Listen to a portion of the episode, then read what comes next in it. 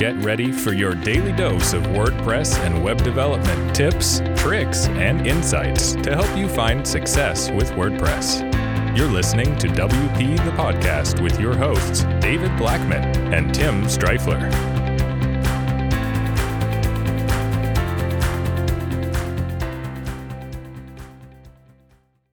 Hey, everybody, welcome to another episode of WP the Podcast. I'm David Blackman. And I'm Tim Strifler. Today, in episode 803, we're going to talk about YouTube versus Vimeo for video hosting. Obviously, with more and more things moving to the online space, online education is huge, schools, all kinds of stuff. You may be looking for platforms to host your videos, and we're going to talk about the difference between YouTube and Vimeo specifically because those are two of the larger platforms for video hosting. So, Tim, which one do you want to tackle, YouTube or Vimeo? Um, I was just using Vimeo the last two days, so it's fresh in my mind. So I'll, I'll be happy to talk about that. I'm so One glad you wanna- said that because I'm a YouTuber. yeah. Uh, so one thing I do want to say though is, you know, we we titled this YouTube versus Vimeo, but one isn't better than the other because they actually have like entirely different use cases, and we love both. We love both. We use both, uh, and so um, really it comes down to what specifically you want to do. Um, and so, I'll, David, I'll let you go first with YouTube, and then I'll I'll talk about why Vimeo is awesome. Well, you may or may not know this, but YouTube is technically a search engine. You may think it's a social platform or a video platform only because it does have a community aspect to it. Uh, there's a lot of engagement there. A lot of content creators use it to, you know, create and build businesses on that platform and stuff. But actually, YouTube is the number two search engine in the world, only falling behind Google, its parent company, the Google actually owns YouTube.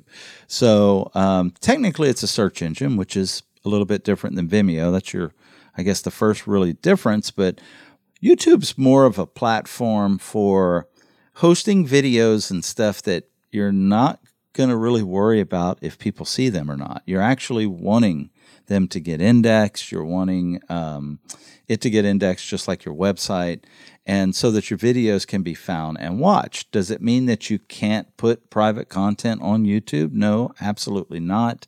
You can, it's just traditionally not set up this way. Uh, you can have private videos to where only you can see them.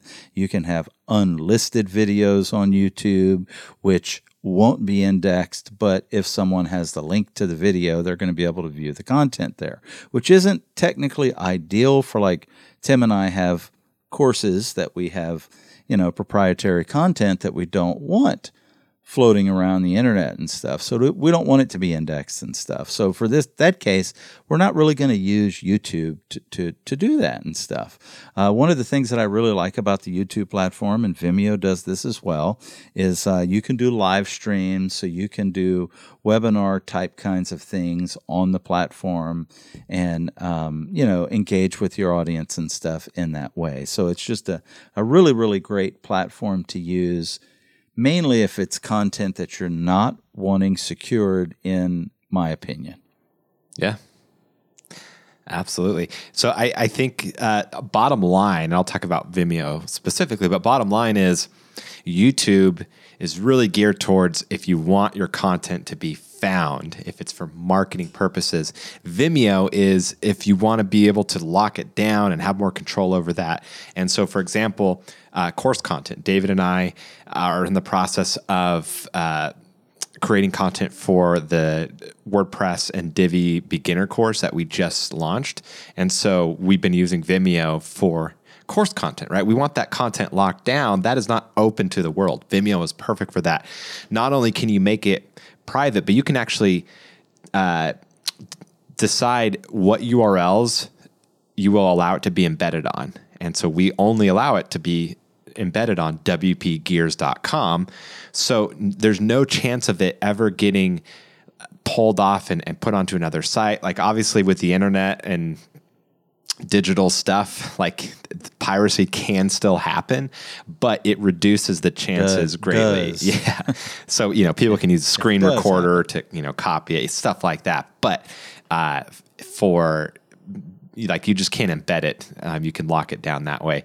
Um, and then also Vimeo gives you more control uh, over the customization. So you can control the player colors and uh, what you want shown. If you want, um, you know, your logo shown, you can turn off the Vimeo logo. Do you want the control shown? Do you want to give them the ability to pause? Like you can, for, so for like marketing stuff, it can be really useful for like, a landing page, right, where you're going to show someone a video and you don't want them to be able to skip ahead. Well, you can do that in Vimeo, uh, which is really, really cool. So, um, yeah, when it comes to YouTube versus Vimeo, one's not better than the other. It just really depends on on on what you're using it for. So, for for private content, Vimeo, outstanding. For for getting your content out in front of as many eyeballs as possible, YouTube is definitely king. Awesome.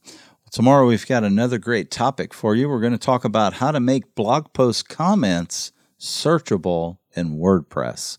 Could be huge for SEO. Tim, until tomorrow, we'll see you then. Take care. Bye bye.